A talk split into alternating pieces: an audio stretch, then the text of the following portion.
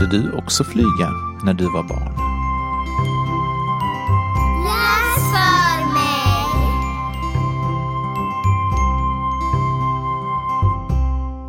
Hallå, hallå! Då var det dags för avsnitt 15 av podden Läs för mig. Och bredvid mig har jag Fredrik Holm. Japp, som är nästan lika mycket programledare som du. Du är nästan idag. Ja. ja, och sen har vi ju Janne Ljudgud som sitter i ett annat rum som sen ska försöka få ordning på allt vi gör här. Precis. Och idag har vi ju en fantastisk språksuperhjälte som gäst. Mm. Välkommen Thomas Karlsson. Tack så mycket. Och då önskar jag att berätta alla dina titlar för oss. Eh, den, egentligen, man säger, om man skulle gå på någon sorts yrkestitel så är jag är förskollärare i botten och sen så jag är jag dramapedagog.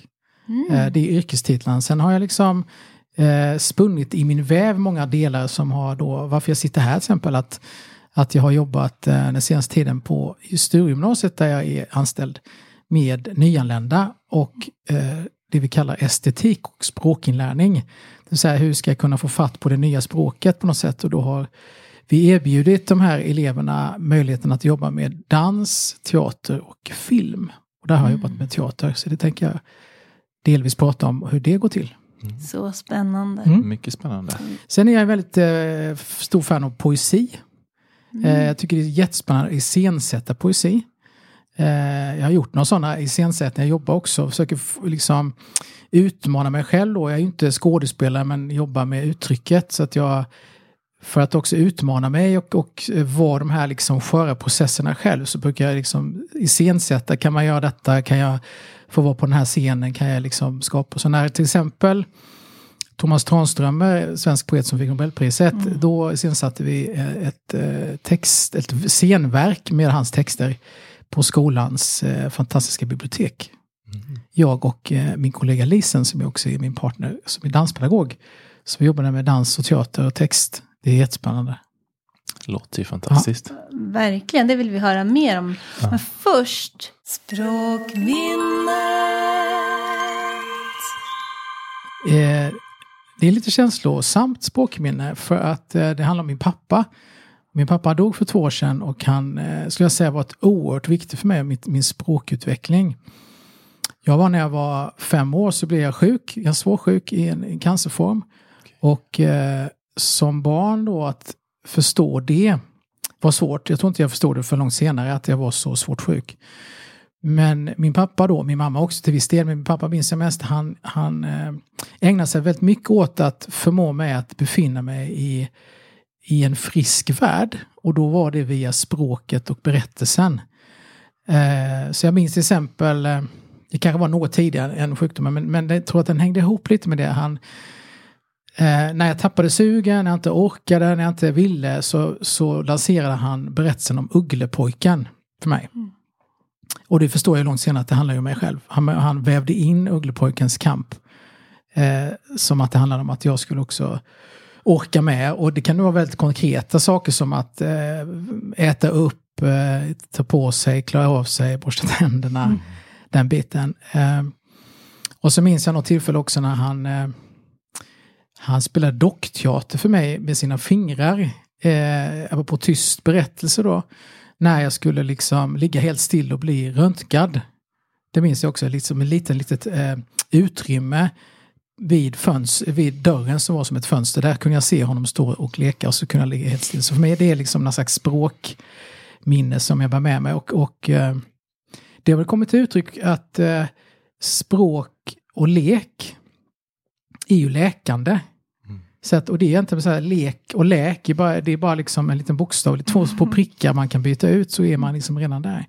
Så för mig har språket varit som också en, både en kreativ och, och eh, lustfylld process men också en läkande process på många sätt. Och där tror jag i vuxen ålder där poesin har blivit en sån läkning kanske kan man säga. Så det är ett, ett, eh, språkminne jag har. Wow, så starkt. Ja, verkligen. Ja. Ja, vi, får så många, vi får så många fina språkminnen. Man tycker det, det är en av de eh, härliga grejerna man gör den här podden. Tycker jag. Eller hur? Ja. Ja, tack att du delar med dig. och jag... Nu vill vi ju höra om ditt arbete. Mm. Ja. Eh, jag jobbar ju som teaterlärare på Sturegymnasiet i Halmstad på estetiska programmet och eh, eh, arbetar med scenkonst och i det här fallet teater och då är det ju ett berättande. Vi är också eh, Teater är ju ett brett begrepp och en del av teatern är ju skriven text och manus och dramatik och den andra delen har ju med, med liksom mer uttryckligheten, alltså med det kroppsliga eh, och så försöker man liksom väva ihop det så att man kan också jobba på, på våra sätt och man kan ju skapa teater av allt möjligt. Så det, där har jag jobbat i nästa år i 20 år på Sturegymnasiets estetiska program teater. På olika sätt. Och eh, den röda tråden är ju att eh, erbjuda de här unga människorna, gymnasisterna, ett sätt att få pröva sig och sig själv. Och eh, det är ett slags identitetsskapande som, som eh, teatern erbjuder då naturligtvis att också få pröva olika roller, eh, ta på sig kostym, eh, leka med sin röst, um, eh, pröva känslor, eh, pröva ett annat kön. Det finns ju en mängd olika sätt som, som det erbjuder på. Och, eh, det är ju spännande då när vi gör någon slags vi checkar ut dem efter tre år som vi nu ska göra det här året också. Ett väldigt, det är ett väldigt märkligt år med tanke på coronapandemin och vad det inneburit mm. att, att eh, distansundervisa eh, teater då. Men eh, en elev som, som har haft det svårast nu och som vi har liksom fått baxa på lite som ändå nämner att den, den största insikten jag gör nu efter utbildningen det är insikten om mig själv. Mm. Att vad jag faktiskt kan, vad jag faktiskt klarar av, eh, hur, hur mycket jag ändå kan befinna mig i grupper och vara social. Jag har nästan alltid varit i mindre grupper i grundskolan för att eh, eh, jag har en funktionsnedsättning som gör att jag klarar inte av att vara i grupper men jag har ändå kämpat med det. Alltså då tänker jag så att då kan, om vi tänker ändå liksom att scenkonsten är ett språk, så erbjuder den det eh, liksom på ett sätt för alla människor att hitta sin, sin väg in i det och i sin väg ut i det. Också var roligt nu innan jag kom hit så passerade jag också ett, en uteservering och så var det två, två stycken som ropade som Thomas. Och det är två, två gamla elever som jag haft i teater som satt där och blev jätteglada och så men vi pratade jättemycket om vad eh, ens utbildning har gett en. Och de pratade jättemycket också om att få, få fatt på sig själv. Och eh, att oavsett om man hamnar sen så har man jättestor nytta av den sortens utbildning. Att liksom få bada i, i språk, i kropp, i, i funderingar, tankar, i liksom eh, identiteter. Eh, så det är väl min bakgrund. Och eh, då för fyra år sedan, när, alltså efter 2015 år, när, när, vi, när vi fick så många flyktingar till oss, mm. eh, så var det ändå två modiga rektorer på skolan som bestämde att alla de här eleverna som är nyanlända ska få en möjlighet till estetik. För det, vi såg första året att, att de blev väldigt isolerade. De liksom, här, här i det här området finns de på skolan. Så vi såg att, att estetiken skulle också kunna demokratisera deras utbildning och de här rummen som de aldrig fick tillgång till. Och då blev det teater, dans och film. Och innan dess hade det varit lite musik också då. Så man kan säga att det arbetet eh, har eh, säga, organiserat så att de får tio veckor av varje uttryck och så, så har jag kanske tre, fyra grupper per läsår. Då. Och då har jag jobbat väldigt så här konkret eh, med att också börja kommunicera med varandra och sig själv. Så att jag har lanserat eh, volymknappen. Och den volymknappen, den är ju då fiktiv men du kan styra dig själv med volymknappen. Och då handlar det om ens röst. Eh, om jag ska eh, sätta mig i ett nytt sammanhang och bara säga hej jag heter. Så kan det vara liksom svårt för vem som helst att uttrycka det. Liksom. Och då har jag, för att de ska få känna att det finns mer kraft i dem, så får de liksom efter ett tag eh, vad ska man säga, ta kommandot över sin volymknapp och så har jag bett kan du skruva upp din volym nu? Mm. Och då blir det som en lek. Eh, och då plötsligt så får jag liksom elever som knappt säger någonting till att ändå så här höja rösten så mycket så att man faktiskt hör det i rummet. Eh, och vissa elever får man ju kanske då, nu får du sänka din volym. så då kan man leka med det där, tänka sig att nu behöver volymknappen ökas på, hur ska det liksom? Och så har mycket att prata om att att jag eh, är en viktig person eh, i det här rummet. Jag är lika viktig som någon annan. Eh, ditt namn är också viktigt, att jag får höra vad det heter, för det har någon slags eh, är kopplat till dig som person. Eh, med, med liksom en ödmjukhet, jag kanske inte kan uttala det först, men jag vill gärna lära mig det. Så att den, det har också varit liksom ett sätt att eh, trevande komma fram till vad det här rummet kan innebära. Eh, och många av de här eleverna som kommer från alla möjliga länder har ju kanske inte erfarenheten av att, att jobba på det sättet där man får skapa själv. Utan det har varit mer, mycket mer så här, så här gör du, fyll i detta, följ detta och gör du fel så blir du straffad. Men här är det mer så här, hur får man fatt på, jag minns en, det är också väldigt rolig eh, anekdot, vi skulle jobba liksom med eh, imaginära saker, så här, det som har med fantasin att göra. Och då finns det en övning som jag tänker att man, man ställer, sträcker fram sin hand och så säger man här får du en. Och så får den andra säga vad det är. Och det var några, eh, några elever som, som ursprungligen var från Afghanistan som förstod inte vad jag menade. Och då han så här, men det är din hand du sträcker fram. Ja, men om du skulle liksom hitta på att det är någonting, här får du. Kan du se att det är någonting jag ger dig? Och då tittar de med så här, du menar att jag ska vara som Gud? Sa de då. Ja, kanske. Att du skulle kunna ha som Gud. Om jag tänker att det är fantasin. Och då plötsligt när de fattade att eh, här skulle du kunna se liksom eh, ett gem eller en penna. De vill aldrig sluta med den övningen sen. Att de fick fatt på sin fantasi. Ja. Och ville liksom ha den som en återkommande övning. Kan vi göra den här i handen igen? Att du sträcker fram handen så får jag hitta på. Ah. Eh, och en lek också med det här imaginära, det fantasimässiga, den, den världen är ju viktig för egentligen alla, men i fallet också om de skulle jobba med teatern. Att, eh, det finns också en enkel övning, man, man tar sig, jag, jag låtsas att jag har en boll i handen. Och så, så kastar jag den imaginära bollen till någon och så ska du fånga den på ett sätt då. Och det var också någon grupp som, som också gick helt i spinn på den och, vi liksom, och plötsligt så blir den här bollen en massa andra saker. De kastade den och vi spelade och det pågick. Och skulle man titta in i rummet så skulle man se liksom sju, åtta stycken människor som kastar saker i luften och är glada och skrattar för man tappar grejerna och så, så går man med på att man tar upp dem och, och så. Så att den här, för mig är, är liksom egentligen, när jag tänker, när jag tänker högt här nu att Eh, det rumsliga aspekten är minst lika viktig. Vad är det för rum jag är i, i när jag gör på det här sättet? Och ett teaterrum som är då med en fri yta med stolar vi kan flytta med en möjlighet till liksom en, en ridå gav så många möjligheter till att jobba. Så vi, strukturen blev att vi gjorde någon slags lek först som, då, som handlar om att kommunicera med varandra och vi riktar oss mot varandra och en fantasidel. Och så fanns det nästan alltid ett inslag av ett eget skrivande. Eh, det kunde handla liksom alltifrån eh, enkla ord som man bara kunde skriva eller färger eller liksom känslor eller drömmar eller jag önskar att och så. Och sen lanserade jag alltid in någon slags text. Eh, och då jobbade jag många år med en text som jag lärde mig. Jag har lärt mig det utan till så jag kan läsa den. Och då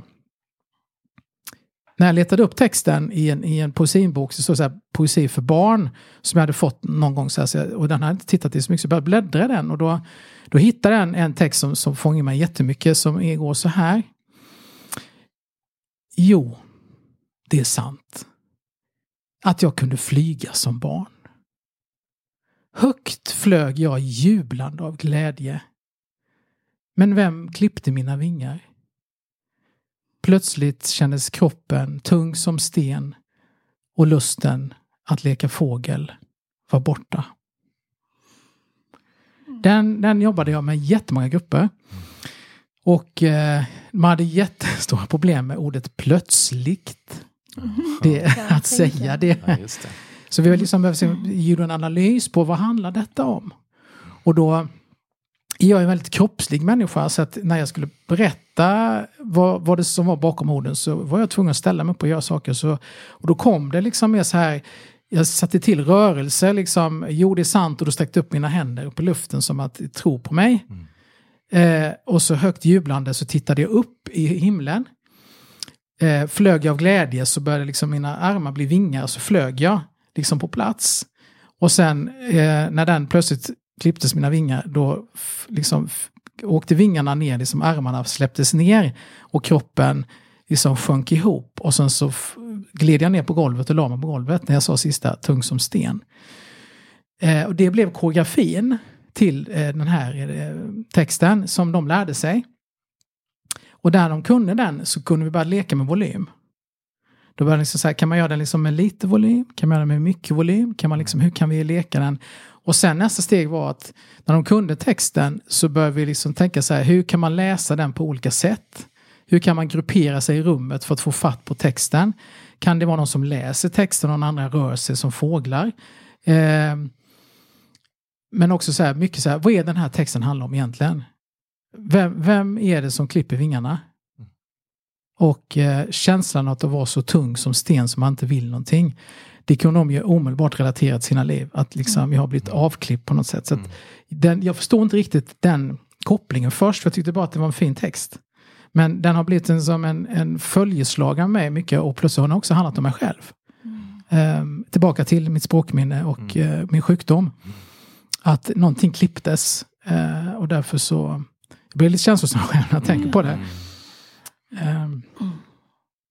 Ja, men hur viktigt eh, det är att få eh, fatt på det som håller emot och som liksom blir ens motstånd när man kan befria sig själv, i alla fall i texten och i fantasin.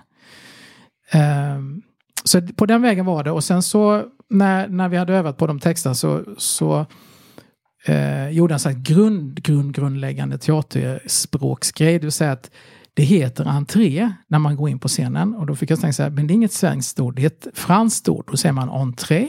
Och då bara, okej, okay, just det. För svenska språket har liksom lånat jättemånga år, så det blev som en språklektion. Mm. Så vi liksom går, gör entré och så ska man stanna, ha en paus och så ska man blicka ut mot publiken. Och våga stå i det fullt ut. Och så kanske du bara säger liksom, hej jag heter mitt namn. Eller så kanske man till och med säger, jo det är sant. Att jag kunde flyga som barn. Och så pausar man och så går man, gör man sorti. Det övade vi jättemycket. Jättemycket. Och till slut så var det så här, nu är det dags för publiken. Och då tyckte man att det var lite läskigt. Men det var sådana, det var såna oerhört fina presentationer. Där de i början har sagt vi vill inte, vi vill inte. Och sen så kom det plötsligt liksom publik som är både andra nyanlända men också svenska elever som går teater. Som börjar gråta när de tittar och ser och förstår kampen. Och förstår mm. hela liksom processen av att komma till ett nytt land och inte kunna någonting. Och till slut kan man ändå våga stå där och säga allt det man säger. Där det finns svenska elever som aldrig skulle våga det heller. Alltså mm. så att det delar vi ju. Och att där är ju som språket så avgörande och så fantastiskt att vi liksom med den lilla korta textraden så har vi liksom kunnat eh, slå an så många fler strängar. Eh, så att de här rummen har de sen bara, när får vi göra detta igen, när kan man göra detta igen? Så att, och sen har det blivit mer och mer avancerat, de har skrivit egna manus och eh, vi har utgått från klassiska sagor, har gjort liksom Bockarna Bruse ett antal gånger, mm. både som live, live-teater men också radioteater. Mm. I den radio, radiostudion som ni har varit, varit i ju. Mm. Ja. Eh, och Eh, det har också handlat om att också jobba med det som de möter som är svårt. Det, här, det, det system, systemet och värderingarna. Så det som har med kön att göra, det som har med hur man är mot varandra att göra. Eh, någon slags demokratiseringsarbete då. Mm. Och parallellt med detta så har deras, deras liksom svensklärare då, som eh, de har ordinarie, de har varit med. Så att eh, det har blivit någon slags kompetensutveckling för dem eh, att bidra. Vi har haft väldigt roligt eh, med varandra och hittat sätt där vi, hur ska vi kunna jobba med detta? Vad är, vad är tanken nu? Kan vi jobba med detta här? Ibland har vi jobbat med deras böcker, mm. det de läser och kunna liksom eh, skapa konkretiseringar. Liksom. Men nu har vi övat jättemycket på den här texten så nu kan de den nästan. Mm. Så det, det har varit en uh, jag har inte pratat så här mycket om det på, på ett tag. Som jag berättade, just det, allt detta har vi faktiskt gjort i sammanhanget. Och Eh, kanske en annan text som har varit som jag egentligen som har dykt upp lite senare för mig då som, som kanske också skulle kunna uttrycka vad det faktiskt handlar om. Och då är det så att där kan man ju tänka sig att språket eh, är ju inte alltid så här rakt på utan plötsligt så måste man gå en vända via något, något annat, till exempel ett djur. Mm. Eh, den här heter Ur instruktioner för skalbaggar. Okay av Margareta Ekström. För att man ska, för att man ska flyga måste det hårda skalet klyvas och den ömtåliga kroppen blottas. För att man ska kunna flyga måste man gå längst ut på strået även om det böjer sig och svinden kommer. För att man ska kunna flyga måste modet vara större än rädslan och en gynnsam vind råda.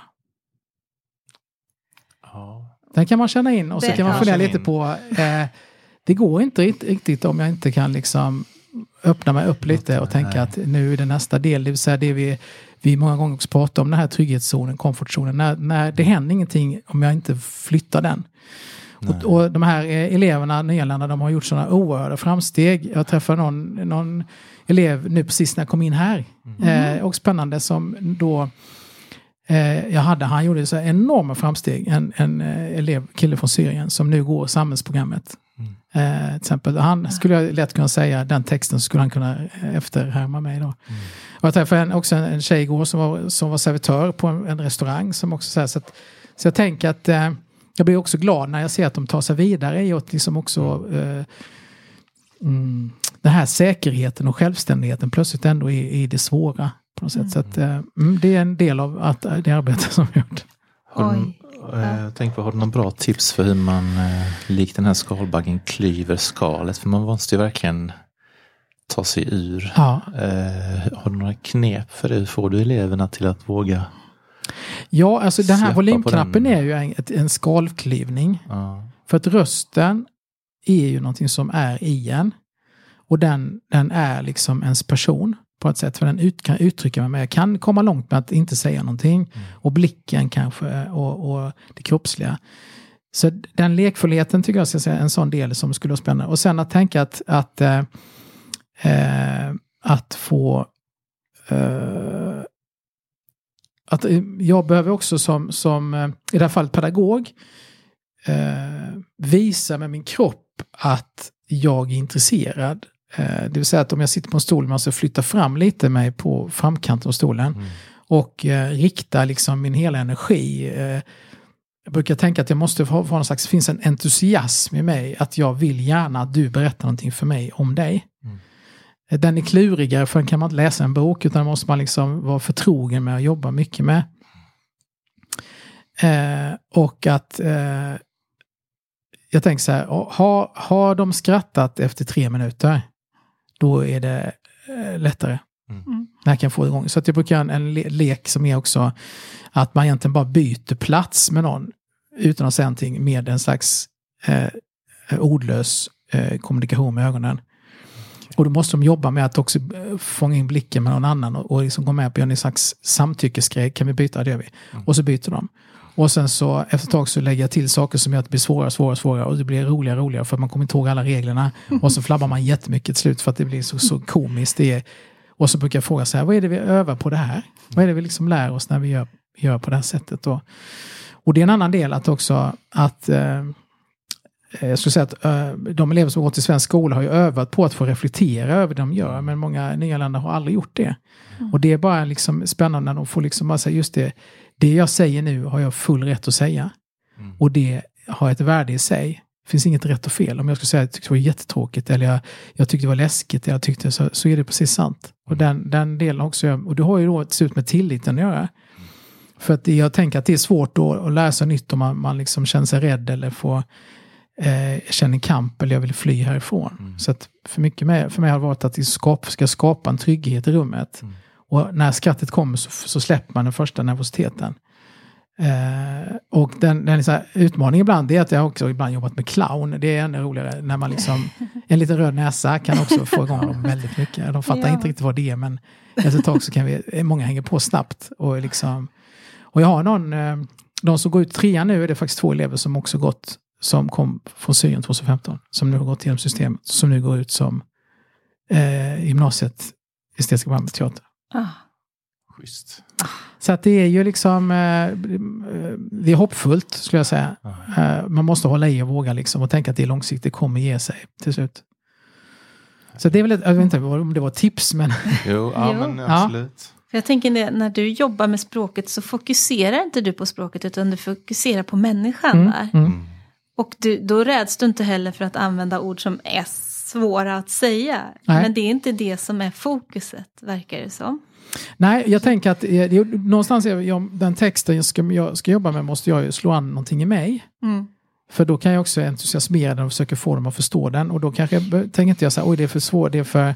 Utan mer så här, men det här kommer jag kunna förklara. Mm. Det finns ju en, en, en, bild också som jag tror att det har tillkommit i någon författare som har försökt beskriva eh, pedagogen Vygotskis tankar om den liksom, sociala interaktionen och att, att ibland så behöver man ha en större hatt än den som passar huvudet. Mm. För att man ska kunna växa in i hatten. Eh, och då tänker jag så att ordet plötsligt är verkligen ett sånt ord. Som, hur ska jag kunna växa in i det? Till slut så översätts och säger de det plötsligt. Mm. Och förstår också vad det innebär. För jag måste ju visa vad är plötsligt. Är det någonting som plötsligt sker? Ja, det är en snabb aktion eller jag tappar plötsligt eller så. Och så mm. får man liksom öva sig på det. Eh, den andra biten, den, den, där har vi ju träffats du och jag Karolina. Det är ju att vi faktiskt med, med eh, årskurs 1-eleverna teater gör barnteater varje år i ettan. Mm. Med ett jättefint samarbete med Halmstad stadsbibliotek och barnavdelningen. Och i mm. det här fallet har det varit Karolina nu. Mm. Eh, där, där är ju då att eh, jag och min kollega Ann-Britt Lingen Johansson som vi tätt jobbar ihop med att också välja ut böcker som vi, vi också tycker om men som kanske också inte är, så här utmanar normer. Det är kanske någon annans, vem är det som, som berättar och vems berättelse är det? Mm. Och vi har ju liksom eh, förälskat, förälskat oss i Pia Lindenbaum och hennes böcker. Mm. Men även Stina Wirsén. Eh, men jag ska säga att Pia Lindenbaum har nog eh, följt oss och hon kommer ju liksom återkommande med liksom eh, nya barnböcker som också är spännande. Och ibland gör vi lite annat också naturligtvis. Men då får de böckerna och sen så kan det se lite olika ut att ibland så får de skriva manus eller så har vi liksom förberett det. Men sen ska de liksom gå, gå, gå igenom boken och vad den handlar om och sen iscensätta den här barnboken som egentligen inte är en, en, en dramatisk text. Men helt enkelt förkroppsliga berättelsen. Som också är, vi tycker att det är viktigt att de ganska tidigt får möta barnkulturen. Och eh, att möta barn som publik. För det är både det enkla men också det mest svåra. Mm. Eh, och att också höja den statusen på barnkultur. Och jag tänker att vi försöker verkligen trycka på att Sverige är liksom i framkant när det gäller barnkultur på alla mm. plan. Mm. Och att, de, att förstå att eh, det är också eh, lika viktigt, om inte mer viktigt, än den vuxenteater. De ska kanske tänka att det är riktig teater. Så att eh, ibland funderar jag på om man skulle vilja komma tillbaka till barnteateruttrycket när man går i trean för då har man fått lite mer med sig men vi har inte riktigt kommit dit än. Men mm. som nu till exempel så det ligger, ligger en spännande serie på SVT Play som heter Mästaren eller Mästarna kanske. Okay. Och då har de, har de intervjuat x antal konstnärer. Eh, det, det, är Theodor Kallifatides, det är Sven Wollter, det är Stina Ekblad, det är Susanne Osten, det är Anders Billgren, det är Ann-Sofie von Otter, de som på något sätt ändå har, har fått genomslag och få, få uttryck för sin konst. Och då fick våra Teater 3 se Sven Wollter och Susanne Osten. Och Susanne Osten är ju liksom pionjär när det gäller barnteater och har jobbat jättemycket och väjer inte heller för de svåra frågorna. Mm. Så vi tänker att det, det, är viktigt att de får med sig det att eh, att den har så stor bäring i sammanhanget. Då. Och vi har en elev som gjorde sitt gymnasiearbete då hon läste in en, en uh, bok som, som uh, läsbok, eller som säger man, ljudbok. Ja. Mm. Mm. Till exempel att också att uh, teater kan man, gör vara så mycket. Och um, att vara liksom en konstnär i livet innebär att man också får in många saker. Så att vi värmar, alltså vurmar väldigt för barn, barnkulturen och, och mm. barnteatern. Verkligen. Så det är ett jättefint samarbete som vi har med er. Härligt att höra. Ja, det är det verkligen. Mm. Det har varit så uppskattat bland barnen mm. också. Och mötena mellan eleverna och barnen. Mm.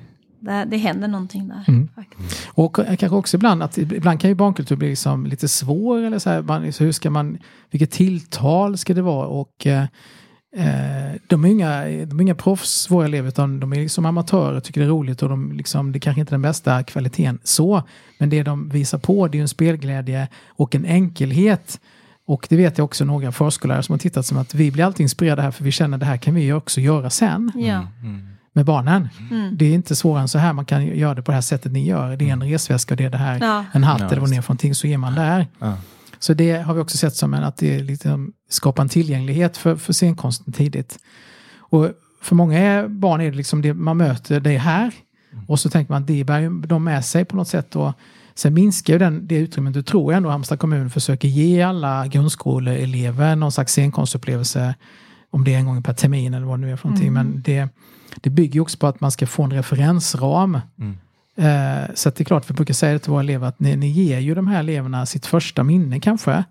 Att det, ni är superviktiga hur ni presenterar det ni gör. Så inte ni tänker, men det är väl inte så, Ja, just det. Ja. eh, så konstigt. Så här, ja, men det är märkvärdigt på alla sätt att ni Mm. ändå får möjligheten. Mm. Så, att, eh, så att man kan säga att de två, att jobba med språkintro och så här barnteatern är, sen, sen är ju det andra, eh, mitt, mitt yrke handlar ju om att jobba med scenkonst på alla sätt då. Eh, och eh, kanske egentligen så glider jag kanske mer åt det icke-litterära. Jag tycker ju om det kroppsliga, jag tycker ju om dansen, tycker jag om det fysiska uttrycket. Och därför kanske poesin eh, är lättare för mig att liksom anamma och skapa någonting utifrån. Mm. Ehm, Just nu så gör jag också en spännande grej med, med de som är första årseleverna med tanke på corona. Då, vad kan man göra då? Men då har de liksom, vi satt igång ett, ett arbete som man brukar kalla devising, det säga man skapar från början någon slags utrymme. Då, då är de väldigt inne på det som är med psykisk ohälsa och psykiska sjukdomar. Mm. Så att de, vi har skapat en, en, eh, någon slags modernt, eh, det finns ju inga mentalsjukhus, men men ett boende för människor som inte mår så bra, som heter Solstrålen. Där det finns karaktärer som bor där och som har kommit dit av massa skäl. Och eh, vi håller på att skapa liksom den berättelsen. Och det finns en väldigt stor, liksom, ett stort engagemang i, och de tar reda på jättemycket om sjukdomar. Och några är jättebra på att skapa bilder, de skapar bilder av och någon, någon har liksom här en utsatthet. Och så att i den här världen att de får liksom bearbeta det som är svårt. Vi har pratat om, om eh, skolan också jobbar mycket med mänskliga rättigheter så vi har liksom ett, ett arbete som är kopplat till det. Och då har vi liksom fokus, fokus på första artikeln i mänskliga rättigheterna, rätten till frihet. Så det har kommit ur det att man liksom så här, de här människorna som också i samhället inte anses psykiskt friska har ju också en plats. Hur ska man liksom skapa det? Hur ska man, så att de har gått in i den världen och liksom pröva sig i hur kan vi gestalta de här människorna på ett mänskligt sätt? Och eh, nu igår hade de en som jättespännande twist på alltihopa som jag inte ska avslöja nu.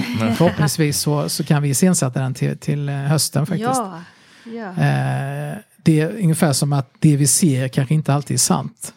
Typ, Mm. så skulle man kunna säga. Mm, mm, Spännande. Verkligen. Så att det, det är, när, när jag pratar nu så känner man ju liksom superstolt över att jag får vara där jag är. Ja. Och få, få vara med om så många roliga och så eh, utvecklande sammanhang, får man ju säga. Mm. Eh, Väl, det låter också som du gör ett viktigt avtryck hos dina elever som de håller kvar och som blir livslärande. mm, så tänker jag. Ja. Eh, och det är lätt att glömma det. Eh, att eh, utbildning, att se utbildning i människa är ju svårt. Men det är ungefär ibland att tänka så här. Eh, det är som att ett träd växer. Och det ser vi ju inte vi, men vi vet ju också om att det gör det. Därför måste man ibland stanna upp lite och titta och vara långsam och kanske luta sig mot trädet. Eller, eller liksom upp, vara uppmärksam på trädets skiftningar.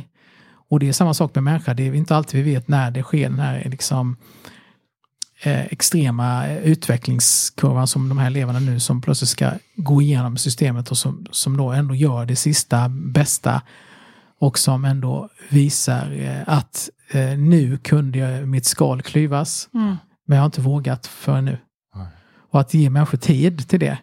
Eh, vi lever i en värld som är liksom snabb på det sättet och Mm. tänka att eh, och de ska förhålla sig till den snabba världen men, men att eh, ibland då få, få hjälp av språket och texten och poesin och berättelserna att eh, detta är någonting som alla människor i alla tider har varit med Mm. om. Mm. Du är inte ensam. Nej, precis. Nej, Det precis. finns en förtröstan i det. Verkligen, Ja. verkligen. Och jag tänkte just på, dina, på din poesi som du pratade, du pratade om Tranströmer. Mm. Han är ju ett praktexempel på att, med, att prata om djup och, och utveckling. Så. På alla sätt. Ja. Hur använder du dig av hans poesi?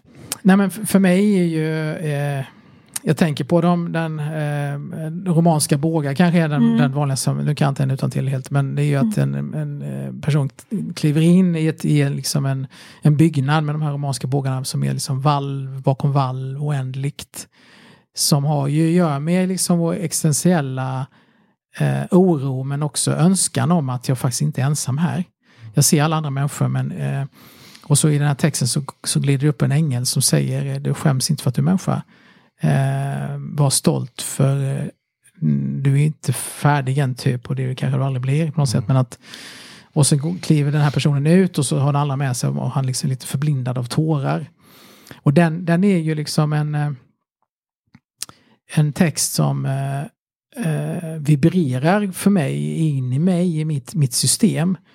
Eh, man behöver inte vara så religiös egentligen för det, utan det är som en, en öppning för, apropå också återigen en klyvning av att jag också kan känna mig eh, större än vad jag är. Och det tycker jag att, att språket och konsten gör ju oss större.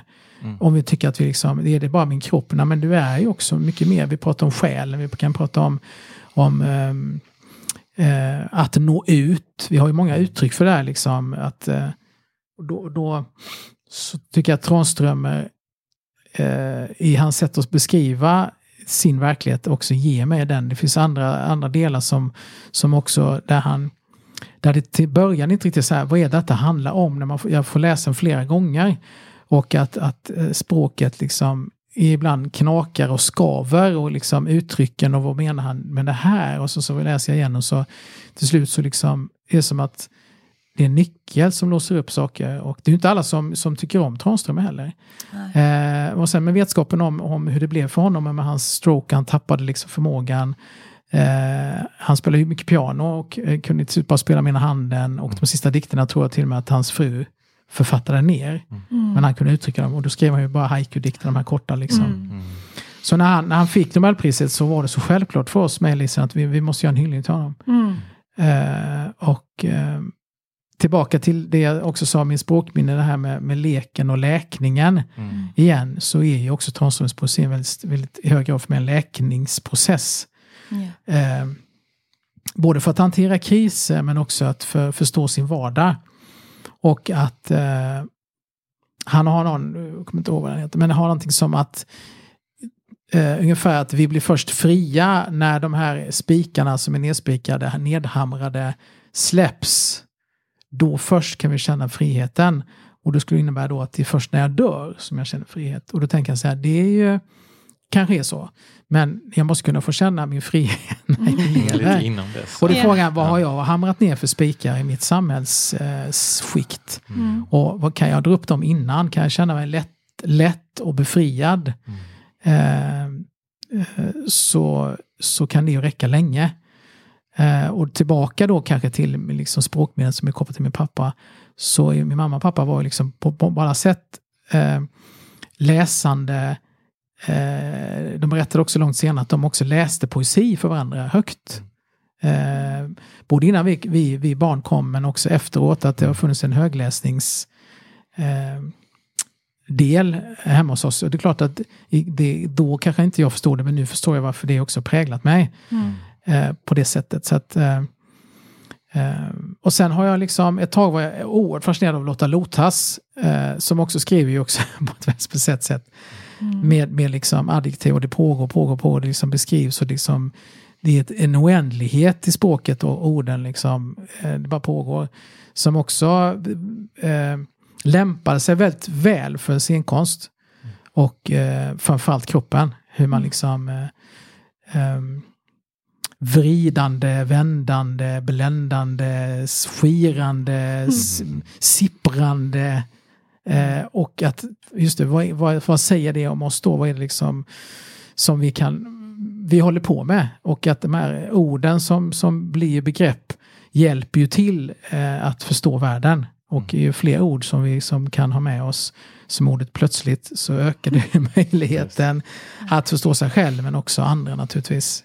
Men sen när jag hör dig prata så är det som att kroppen är ju inte för sig och orden för sig utan det ska förkroppsligas. Ja, ja, Ja. För mig är det viktigt att, att, det, att det inte bara är i huvudet det sker utan att det, det liksom, till slut måste det in i liksom mitt system. Mm.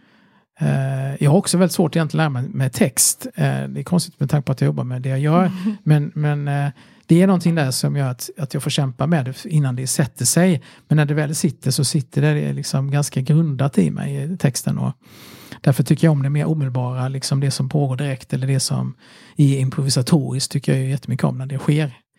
Eh, sen har jag en annan lite, liksom mer lite lustfylld, liksom lite rolig. Det, det andra är också roligt men det är att jag, jag kan liksom eh, härma lite dialekter. Och det har jag också använt mig av faktiskt när det gäller eh, elever. Eh, och det började egentligen eh, för många år sedan när jag jobbade på, som, som eh, förskollärare och fritidspedagog. Och vi skulle liksom eh, göra en slags utbildningspaket för förskollärare kring berättande. Och då var det jag en, en, en kvinnlig kollega som kom på. Men vi skulle kunna, liksom, kroppsspråket är viktigt för den som berättar då. Och då gjorde vi liksom en grej där jag liksom gjorde Bockarna Bruse på lite olika språk. Och då skulle liksom den här gruppen gissa vad det var för berättelse. Till exempel. Så jag började med, det var franskan och den är alltid lättast för mig att eh, Okej. leka med. Och då är det liksom att, eh, ni vet jag säkert att någon av er kan franska så ni får bortse för det, men att det är En, liksom en av att, oss kan i alla fall. Ja. Inte jag. eh, att det är som att man börjar med att oui, bonjour, trop la chanson, oui, voilà, pour tu sais qu'on nous a de la bocon, du bas, tu chantes, tu la carton, eh, tu la som, tu la bocon, on bosse prendre tes des. Eh, vous etc. de la, eh, och så fick man liksom då, eh, bridge, eh, quand tu la sens, tu la, oh, les cabanas cigales, oh, ah non, quand tu sais prendre, ja, så lekte man med liksom de uttrycken.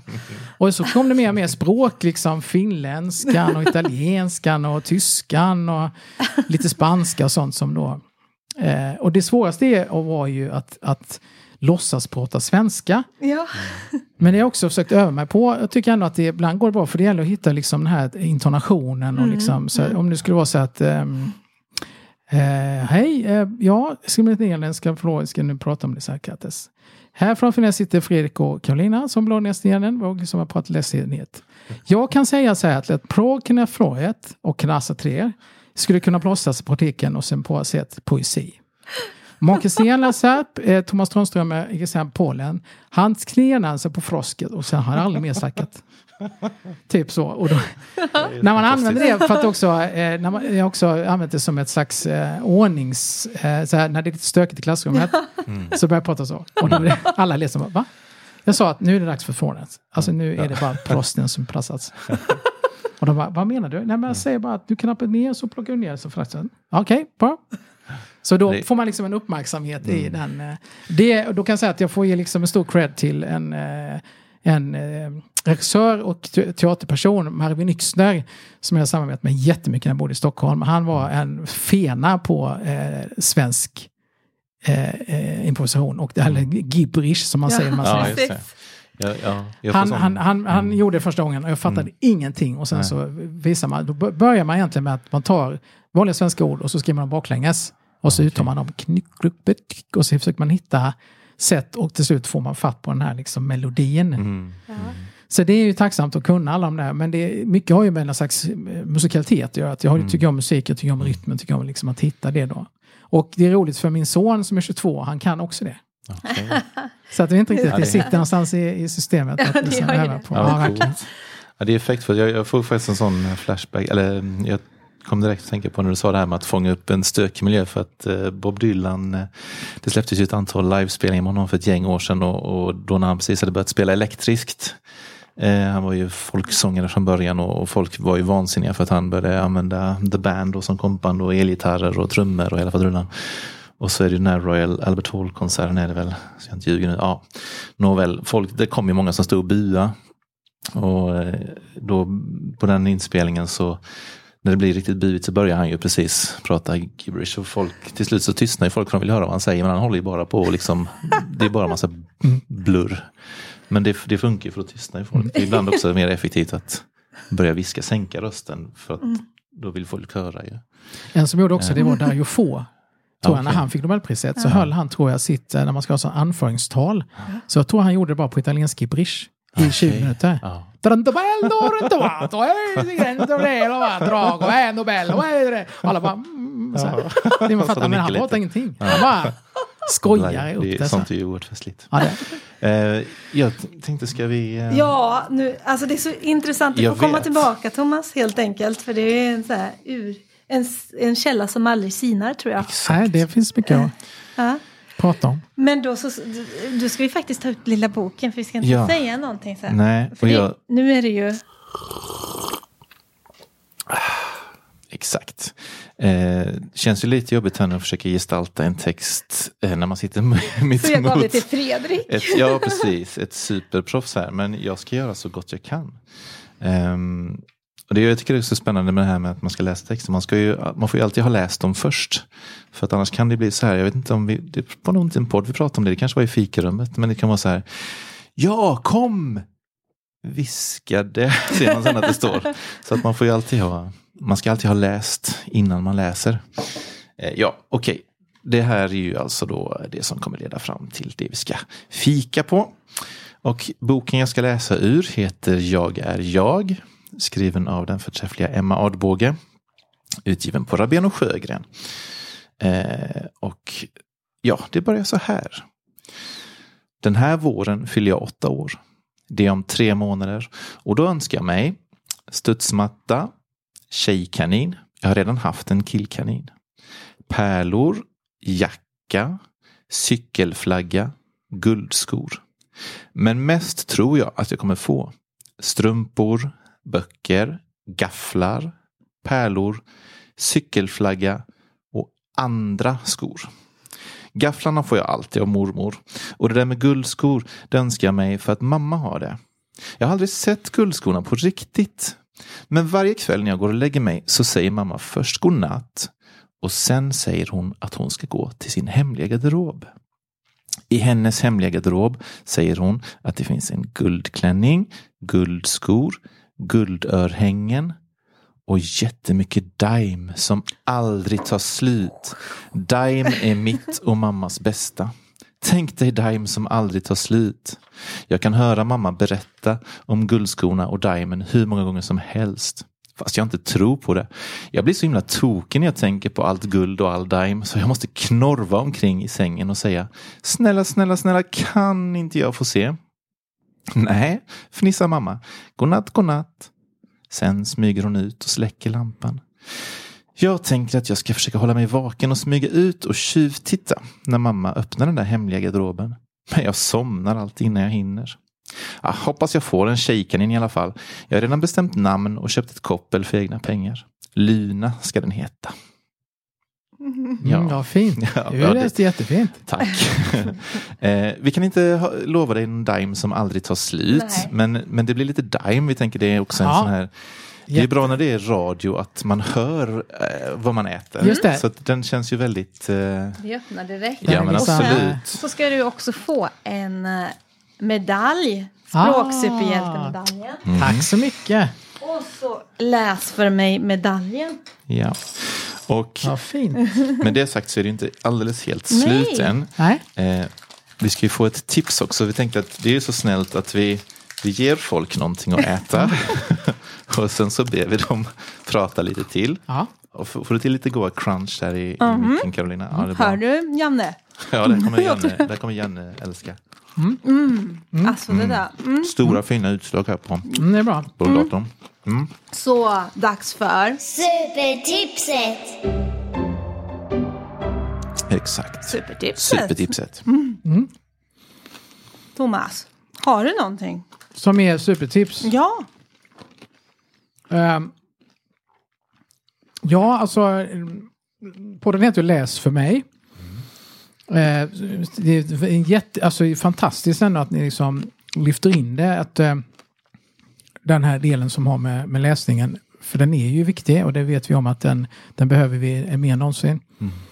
Men jag kan säga, supertipset är om jag är lite ovan och inte riktigt vet. Så behöver du ändå liksom träda in i egentligen vilket bibliotek som helst. Och liksom egentligen starta med att eh, eh, eh, använda dina sinnen innan du börjar liksom leta bland böcker. Så här, vad är det för, liksom, vad kan du insupa för atmosfär på ett bibliotek? Jag brukar liksom då tänka så här att eh, Tänk alla de människor som har ägnat så mycket tid åt att fundera ut och sen komma fram till att jag måste skriva ner de här berättelserna. Och sen ska de liksom eh, redigeras och man ska våga släppa dem ifrån sig. Och någon ska säga ja det går bra. Och de ska tryckas i en bok, ett häfte eller någonting. Och sen så ska de liksom lämnas till, ut till någon och så ska någon läsa. Och så, så plötsligt får man dem på ett bibliotek och så kan alla läsa dem. Så jag brukar slås av, det, det är mitt supertips, att gå in på ett bibliotek och bara känna den vibben av alla de berättelserna som det här huset, eller den, den platsen faktiskt innebär och att det är, det bästa av allt är ju att det är gratis. Eh, det är en plats som fortfarande du kan komma till eh, oavsett vem du är och välja vilken bok som helst, vilken tidskrift som helst, prata med vem som helst och fråga om tips. Och att eh, eh, om nu inte Diamond är oändlig så är ju faktiskt biblioteket oändligt. Det är klart, det är säkert, finns säkert de som betar av alla böckerna. Ja, Det ska Det mycket till men det finns... till. Jag tänker så här ibland att jag, jag fascineras av att det fortfarande är ett sånt starkt behov av berättelser som fortfarande inte är skrivna. Eh, Eh, det finns ju liksom naturligtvis berättelser som liknar varandra och liknande öden men du kan inte gå till vilket, vilket liksom område som helst så finns det liksom nya saker du kan ta reda på. Eh, och det är mitt, mitt supertips att liksom eh, passa på, njut, använd det, prata om det, eh, sprid idén om att biblioteket är en, en, eh, en plats eh, när där man kan vidga sina vyer, eh, känna, känna lust, tycka roligt. Eh, möta någonting som jag aldrig mött innan. Jag, tillfällen när jag liksom, jag hade en lite större kris i mitt liv, så hade jag liksom, eh, jag hade ett hem, men jag, det var lite mer tillfälligt för mig. Då sökte jag mig till biblioteket och vid något tillfälle så somnade jag också på biblioteket. Jag var så trött då. Så att på det här stadsbiblioteket faktiskt, eh, högst upp, lite undanskymd, kom jag på att jag låg och sov i någon soffa i 20 minuter. Och när jag vaknade upp så kände jag mig som att jag var hemma. Så för mig har biblioteket blivit liksom ett, en hemmiljö där jag, där jag gärna är på. Eh, och eh, ja, så det är nog mitt supertips. Det var ett Ja. supertips Ja, kan man ju Härligt att verkligen höra. säga. Ja, men det, är, Ja. det är ju, det kallas ju lite grann samhällets vardagsrum och det är Ja. det vi vill att det är en av de sista platserna du kan få gå utan motprestation. Mm. Eh, behöver inte betala någonting, behöver inte prestera någonting. Eh, jag har ju lovat våra kollegor att Mm. tipsa lite grann om en, en grej som händer i sommar. Har du något supertips eller ska jag dra den här eh, direkt först? Ja men dra den. Ja. Ja. Eh, det kommer ju vara sommarlovsboken för, för er som bor i, i Halmstad, befinner er i Halmstad. Där man ska läsa eller lyssna på fem böcker under sommarlovet. Så får man en bok av biblioteken i Halmstad. Blanketter och instruktioner finns att hämta på ditt bibliotek eller ladda ner från webben. Och det gäller då alla personer som är mellan 6 och 16 år under juni, juli och augusti. Så själv är man ju lite för gammal här tyvärr. Eh, och om man dessutom delar egna boktips i sina sociala medier och taggar med hashtaggarna biblioteken i Halmstad och sommarlovsboken så är man med ut eh, i utlottning av ytterligare specialpris. Så det vill vi hälsa nu sommaren. Bara det tänker jag. Bara, Bara det. det. Mm. Precis. Så det är mitt lilla tips. Då säger jag att det är faktiskt ett program också för Just det. som vi har se. ute. Det är med vår förra poddgäst Marie Gerhardsdotter Blom, Blömer. Blömer Ja. och Camilla också. Ja. De ska ha skapande sommar ute i kapsylparken. Vid sex tillfällen och det kan ni se på webben också när det är. Och det är fri entré, det är drop in och regnar det jättemycket så blir det inte av.